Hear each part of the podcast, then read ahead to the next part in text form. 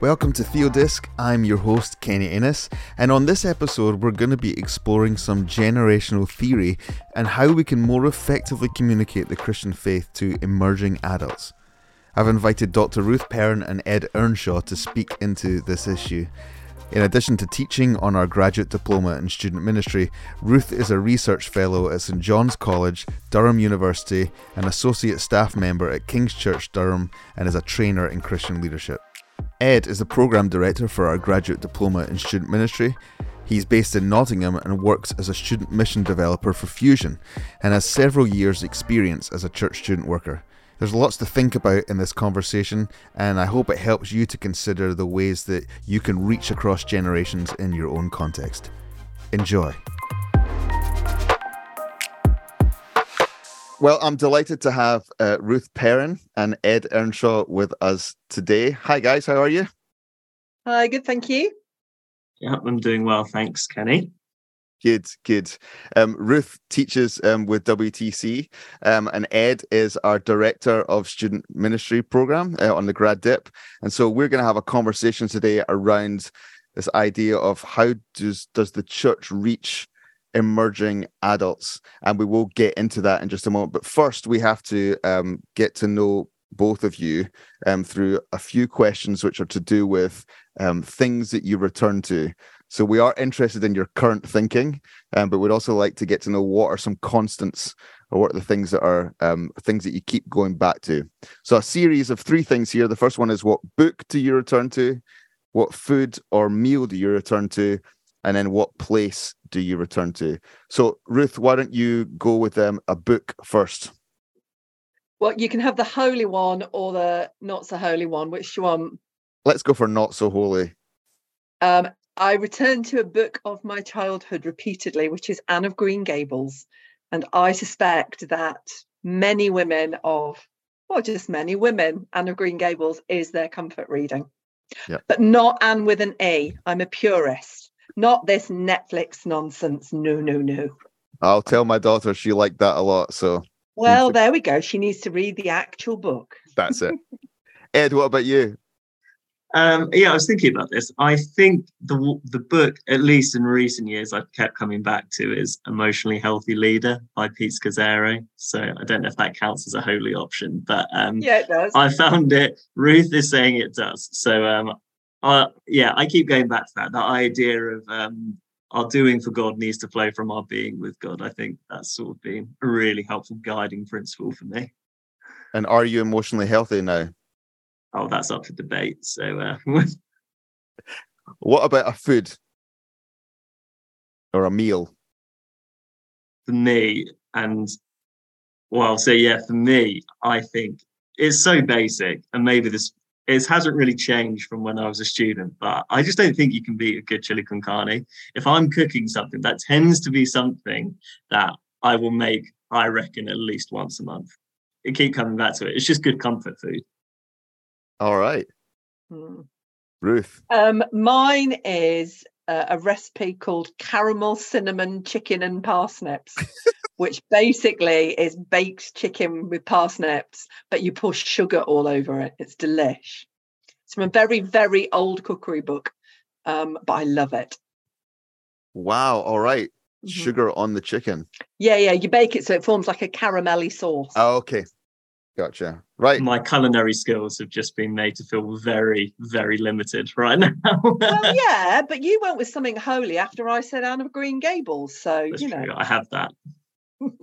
Ruth, what about a place that you go back to?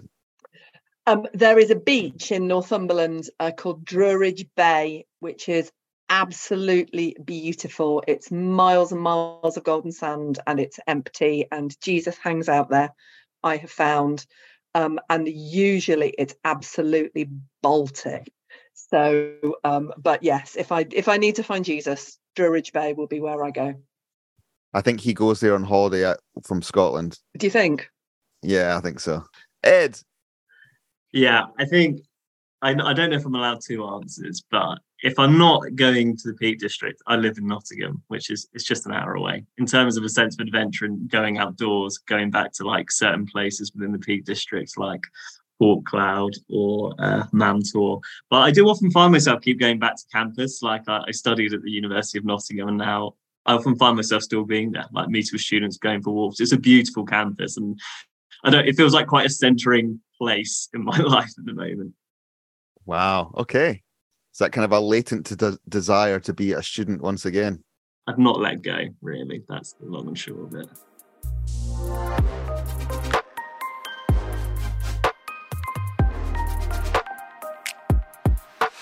Well, that's a good segue into what we're going to talk about today, because we really want to get a little bit of insight, Ruth, from your research um, into emerging adults. And I know it's something that you're really passionate about. So maybe you could just fill us in on kind of what you what you, your research base is and how that's formed that interest in you about emerging adults. So I've been um, in student ministry um, or young adult ministry since 2000, so a really long time. Um, and all of my research has come out of pastoral questions that have been raised around why you know why is this happening? What differences are all of our ministry making? That sort of stuff. Um, so so my my passion around young adult and young adult faith is rooted in uh, church and parish church ministry. Um, yeah and i think it's been really interesting over those 23 years to just watch some of the changes. So the uh, oldest students that are, you know, the students that I first worked with are, you know, they're in their late 30s, early 40s now. And one of the questions, the, the most recent piece of research that I've done, although it's a little bit old now, not going to lie, it was published 2020. Um, I wanted to know why some of the students in that cohort that I'd worked with are now, you know, heroes of the faith, and some of them don't believe there's a God anymore because when they were students, they were equally keen and I couldn't have guessed which of them was going in which direction. So the research that I did was really to try and find the answer around what happens to the faith of, you know, the keen bean students once real life hits and they go through, you know, their 20s. And this phrase, emerging generations, um, emerging adulthood comes from an American developmental psychologist called Jeffrey Jensen Arnett, who in about 2000 noticed that people were kind of growing into adulthood differently than they had before, and that actually, for a whole raft of completely legit reasons, people were just taking longer to work out who they were and what they believed and where they stood. Uh, and so he has this phrase that 30 is the new 21 um, which many, many young adults, you know, kind of are relieved when I tell them that it's okay. They don't know what they're doing yet because 30 is the new 21. So, emerging adulthood is this developmental experience that many um, young, not all, but many young adults, particularly in developed cultures, are having, that it's just taking them longer to find out who they are, to settle down, if you like uh, and and see themselves and kind of function as a what might be considered adult. One thing I wanted to ask Ruth was about this idea of the term millennial, which which seems to be a catch-all phrase for uh, people who are in their teenage years or early adulthood. Can you maybe speak to that a little bit and why we shouldn't be using that term for everybody? Yeah, please, please, will everybody stop? I get asked quite a lot. Will you? Will I come and speak to our denomination or organizations leaders about millennials. And i always have to double check do you mean that? Uh, my research and specialism is in millennials um, but most millennials are 30 and above now. So in sociological terms millennials are the generation born between 1981 and 1995-ish ages are always blurry. Um, so the younger generation gen z um, who are students now, they function quite differently and think quite differently to millennials. Um, so I have, you know, done presentations a number of times where I've had people come up to me, millennials come up to me and go, "You're right. My sister is six, seven years younger than me, but her whole worldview, her whole attitude is different." So there is um, quite a marked difference uh, between millennials and then Gen Z. Um, there's all sorts of reasons for that that we don't need to go into now unless you particularly want to. But um, I I think those two generations are struggling to understand each other a little bit. So yeah, so for all those church leaders out there, all young people are not millennials. If they're under 30 ish, then they're probably they think like a Gen Zer. So former generations may have asked, is this true? You know, that was their kind of resounding question, is the gospel true? Whereas my observation, and again, sweeping generalizations, so forgive me, but uh, is this true doesn't seem to be the question that many young adults are asking. They're asking, will this help? You know, the the the truth is not like a cognitive, can I theologically line the dots up? It's a is this God real? Is this community authentic? Will will everything around is fake news. Nobody can be trusted. Can this be trusted? Will this help me navigate the complexities of my circumstances? Um, so I, I think that there are some different questions being asked or at least a, a different way of understanding what truth might look like. You know does it help? Is it true in that way and it is interesting that we're talking about that desire for authenticity because there's a lot of stereotypes about emerging generations that they lack ambition, that they're not committed to anything, that they're detached from reality by technology, and, and really that they kind of don't have the common sense of previous generations. What have you found in your experience is actually going on um, with emerging adults? I was reflecting like what what are the characteristics, the traits of like uh, Gen Z, I guess to a wider extent, millennials as well. But I think I really see a generation that is actually there is ambition there. They're like incredibly innovative, like they a desire for a better world. Actually, you know, not necessarily the hand that they've been dealt with, and I think we can see that come through from the justice side of things. That it's evidence in the Black Lives Matter protests, like climate justice. All of that is really pertinent, uh, and I think as well uh, you know, whilst there may be certain levels of truth around, I guess, uh, resilience, I, I, think Ruth, you've described Gen Z as like brittle before, like actually quite mm-hmm. hardy. But when there's pressure applied, there there can be a fragility there. I'm actually sense that Gen Z as well are really creative. They're inquisitive. Like there's mm-hmm. there's something quite activist about them as well. And um, so I see all of that flying in the face of the, those stereotypes that people put forward and can actually maybe be a bit reduce perhaps Gen Z. I, I, think there are so many amazing things about them as a generation, which uh, like about current students, which mark them out as so open and actually such a positive force and presence in our churches and like indeed just in society in general. Yeah. Yeah, I mean, there's really interesting research that came out of the States a few years ago. Um, so I've got a book here, Seemiller and Grace, um, and one of their observations is how hardworking Gen Z are. Um, so millennials may have been a little bit flaky, and everybody's going to take a gap year. That's what we call them in Durham. Um, you know, to discover themselves and go elephant trekking and all of that. Uh, but Gen Z financially can't afford to do that. Most of them, so they're much more likely to, you know, I'm I'm not going to do an unpaid internship. I'm going to get a job. I'm going to make some money, and I'm going to you know take responsibility that way. Again we're talking about a whole generation of people in simplistic terms but my my nephews for example are all gen z and they work super hard super hard. Their uni studies are you know they're so focused.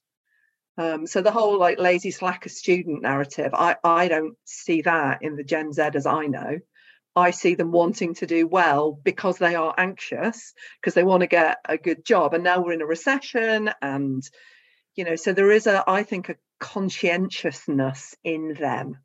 Um, and the protesting, you know, they're quite militant about things. Uh, and, and at times that's a bit much, but they care about stuff. You know, they're, they're not just all sitting playing on computer games and the, the you know the truth they're not engaged with reality. Well the truth is the digital world is a real place. And people are really connecting and engaged and doing things and building things in the digital space. Um, so you know when you see gen zers wandering around with their phones they're probably not playing a game. They're probably communicating with somebody. Uh, you know, it, they probably are WhatsApping or Snapchatting or whatever they're doing. So there is this strange dichotomy of people being hyper connected, but also really lonely. Um, and, and you know, lots of researchers are kind of exploring that. And there's lots of debate about oh you know if it's not in person is it real? We saw that with the pandemic. People aren't in the church building. Are they engaged in a community? Are they engaged in worship? Well those are real spaces for the people that engage meaningfully with them that way um, so i think churches have got to take that seriously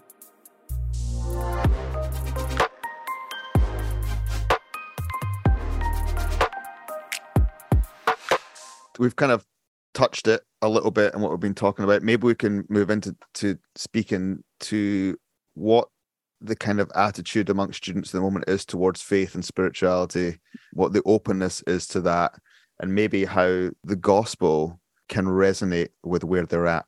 I think um, Barna did some research, didn't they, Ruth, which came out in 2019, which amongst, and correct me if I'm wrong, but like amongst UK adults, I think so those age between age between 18 to 35, of which obviously students form a big part. I think it's like 61% of them believe in spiritual forces, mm-hmm. which shows that there's like over half of the UK young adult population believe there is something else to this world than, you know, it purely being a material thing.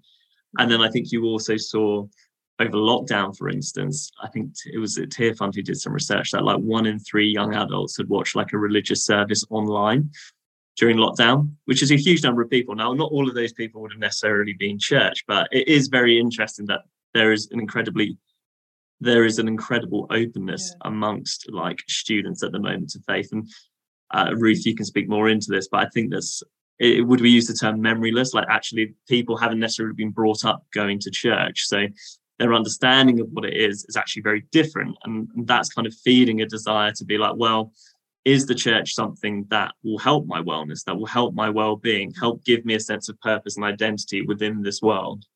Mm, yeah, yeah.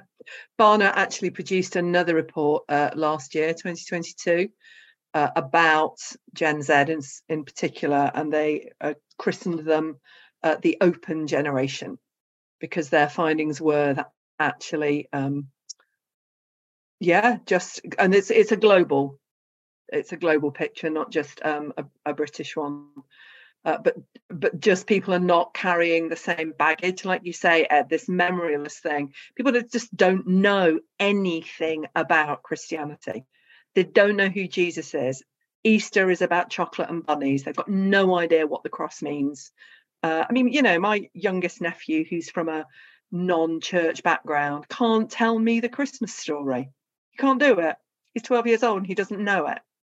Um, and so I think, you know, younger generations are not carrying the same baggage as perhaps those who are in church leadership, you know, the boomers and the Gen Xers, you know, those of us who are kind of 45, 50 plus, our generations carried this residual memory of Christianity for good or ill, and often it was ill. But um, the younger generations now, they literally ground zero, do not know what happens in that building, do not know what Christians believe. Um, all, all they've got is what the press report or what their friends say.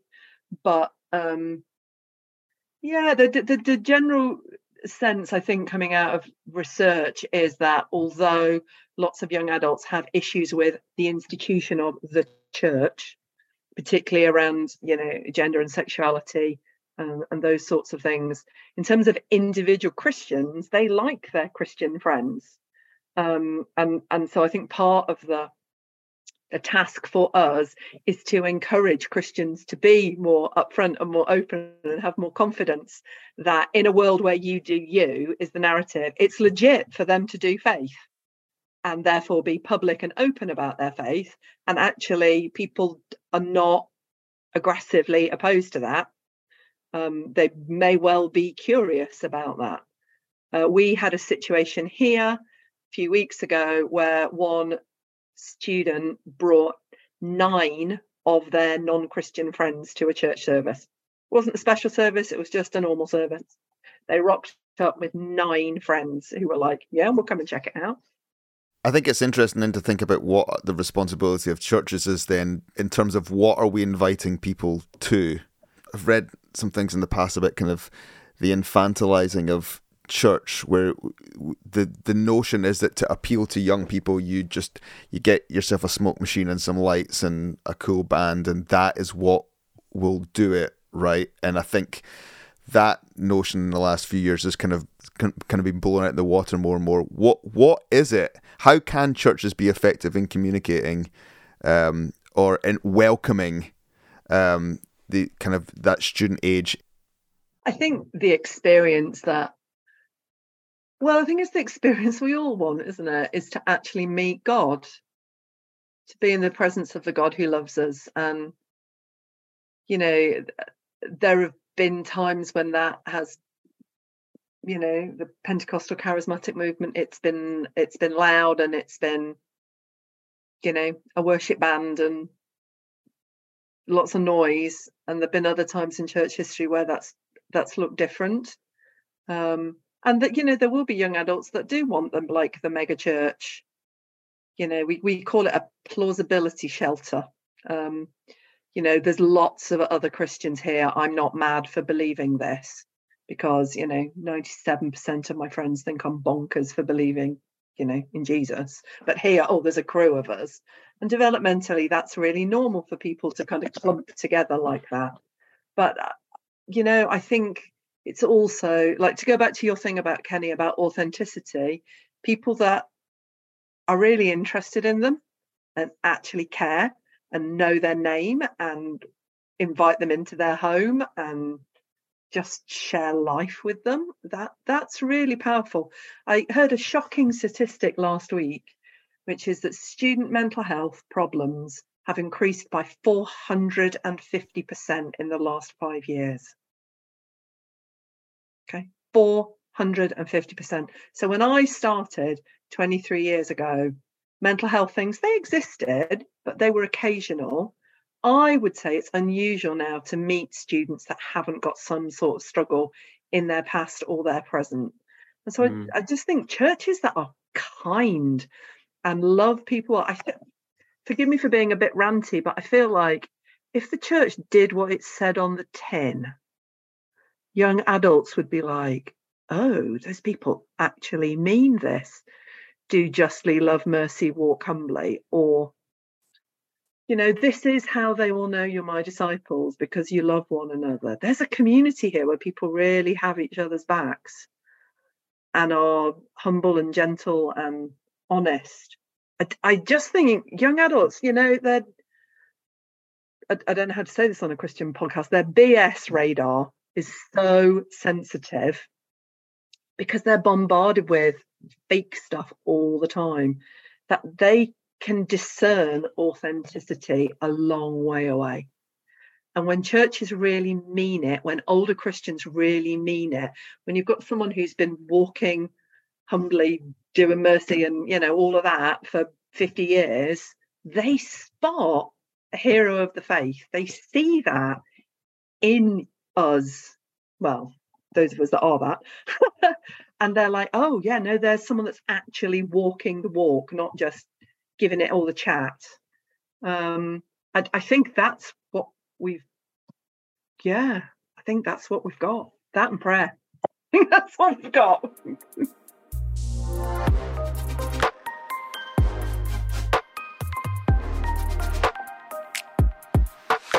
and I'm sure that there are those who feel a particular call towards being a touch point for mm-hmm. for those young people. Um, and we might call them student ministers or whatever it is, you know, but people who have that that passion to to be available to people of of these emerging generations. Maybe we can just talk as we we finish up here about kind of the importance of churches investing in that of um, making sure that that's available, particularly those churches who are around and about um, large student population centres. Can I just push back a little bit on that, Kenny? Go on then. Yep. So, here is what I observe in a lot of churches in student cities. There's an appointed person hmm or perhaps small group of people that are the student ministers. And so the rest of the congregation doesn't bother to engage with the students because that's the job of the student ministers. And often the student ministers are themselves 25 years old. Perhaps they might be a little bit older.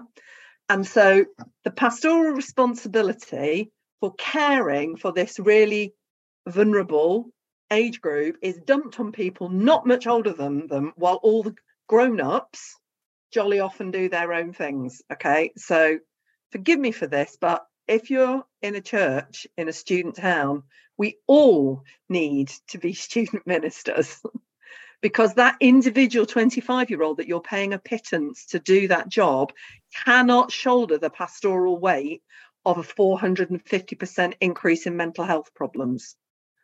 Okay, so sorry, I know that sounds a little bit ranty, but I've just seen it so often that student workers burn out because what they're carrying, you know, they haven't got the experience to manage that level of pastoral complexity. You know, those of us that have been doing it 25 years are struggling. Mm. Um, and so we all need to pile in on student work, you know, in the same way that we all need to be engaged with the children. do, you know, do you know what I mean? Rather than hiving students off. Um, and so I think just that, just go and have a conversation with a student, chat to them at the bus stop or, you know, in Tesco's or I think people can be really intimidated by young adults and assume that they're all going to be like, you know, aggressive. We hate grown-ups. eh." But that's certainly not my experience of students, and especially not the ones that are in and around church. They may stand in little huddles that's really intimidating to bust into, but it's because they're nervous and they're 19 and I'm 53. So I need to put on my big girl pants and go and start a conversation with the nervous 19 year old who's come to my church. Um, and so I think all of us need to step into that, not just delegate it, you know, to the student team. Sorry, rant over. You can tell I feel passionately about that. It's not just a tick box exercise, is it? So we've got we've started a ministry, therefore we're doing it. Absolutely. and I I think it's the thing where like for those who are like student workers or student ministers, like for those doing that role, the importance of investing in them is so that they're actually equipped to do it. Like actually that they that they can be upskill as a practitioner in that ministry and that mission field to to catalyze that calling to actually you know invest in it and legitimize it as a profession not just a, as you say a job that needs to be done but that also as you say ruth goes more widely like we've all got a role to play this isn't student ministry isn't just for something for people in their 20s or 30s it's for people in the whole church who feel Yeah. called to Yeah. that group of people who want to be spiritual brothers and sisters Yeah. mothers and fathers grandmothers and grandfathers and like actually to invest in theological training for for people who care about that generation you don't need to be a paid or unpaid student worker who has that title you could just be someone who has a heart to want to disciple and raise that generation up and Yeah. I think um it's and i think that's what it means to be the church right? Like we've all got a part to play and it's not just you do this part and i do this part. Like it it's, Yeah. it all comes together in this holistic whole. I, I often go but so one of my research findings was that the people whose faith had thrived through their 20s all had an older friend. Okay and that might be somebody that was 10 years older than them or it might be somebody the age of their parents but who had just faithfully journeyed with them through all the ups and downs and the bumps of trying to start a career and you know, maybe get married or not get married, and maybe be a parent or maybe buy a house, or maybe none of those things have happened. And that's been really hard. And just that adult friend was a real, like, that was a significant part in how their faith survived those ups and downs because somebody that was older invested in them. And I often talk to people at churches about the need for cross generational friendship. And it's not all one way. It's brilliant having a friend that can actually sort your computer out. Let's not lie about it. You know, we all need a Gen Zer in our life. um, but, you know, there's that beautiful story, isn't there, in the Gospels of Simeon and Anna, who, you know, in their dotage, you know, Anna's what, 80 odd, and this teenage girl, Mary, comes with her baby. So Mary's what, 15? And this woman in her 80s prophesies over this young mother, you know, and it's this, it's like her grandma. It's this beautiful moment of the, all these generations serving God and welcoming Jesus. And, and I just think we've hiding everybody, like the generation labels that we've been using even in this podcast. At one level they're really helpful but at another level they silo people off from each other. And i you know if people take one thing from this can we just break the silos? Um you know just in, invite somebody 10 years younger than you round for dinner or to walk the dog with you or you know just have arms that are open to people across the generations. Um, i just think that's that's the body of christ isn't it? Yeah. Yeah when i was a student i had friends who were married and had kids and who would just invite me into their homes. And i just I learned so much from just being around them and being accepted, you know, as an as an individual. Um, and still to this day, they're mentors in my life, and it mm-hmm. all started at that stage, mm-hmm. you know, for me. And I bet you were a real blessing to them because you were an extra pair of hands to wrangle the children while dinner got cleared up or whatever it was. Do you know what I mean? These things aren't all one way. Yep. Students have a contribution and a blessing to bring to those who are reaching out to them. You're right, Ruth. I was a blessing to them. yeah. I'm sure you were.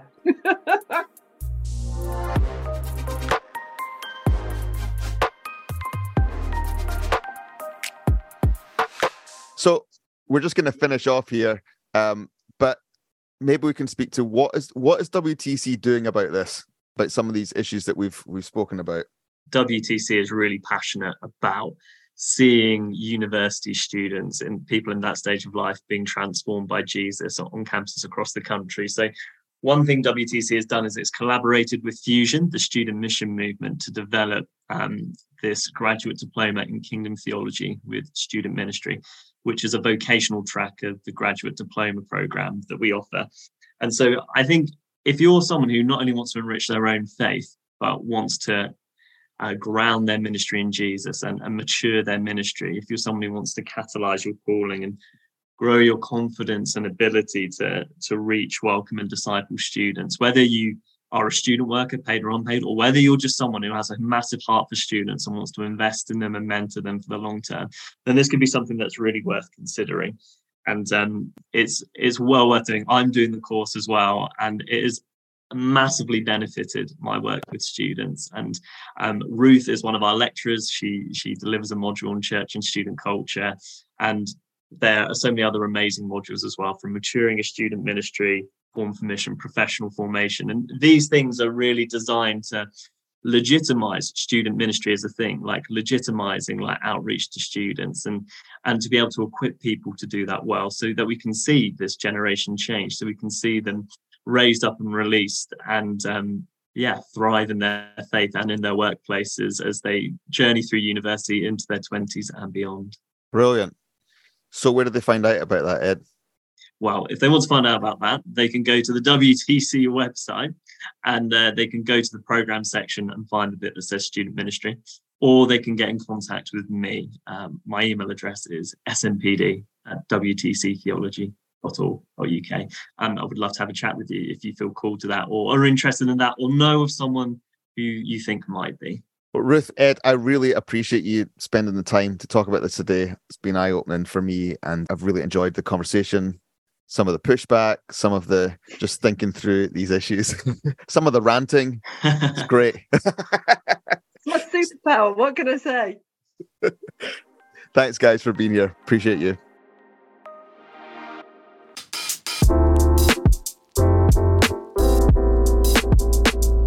Well, thank you, Ruth and Ed, for some brilliant insights into the church's role and responsibility in reaching out to emerging adults and what makes a student ministry successful. If you would like to find out more about our student ministry grad dip, then head over to the programs section of wtctheology.org.uk and you will find all the info you need to help equip you theologically for ministering to university students.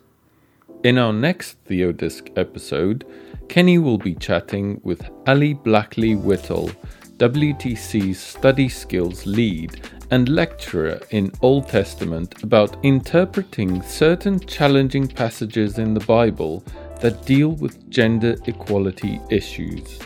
This episode will not be for the faint hearted and does come with a safety warning. Thank you for listening to episode 13 of TheoDisc. Join us for episode 14 with Ali Blackley Whittle when we talk about equality and the Bible. Bye for now.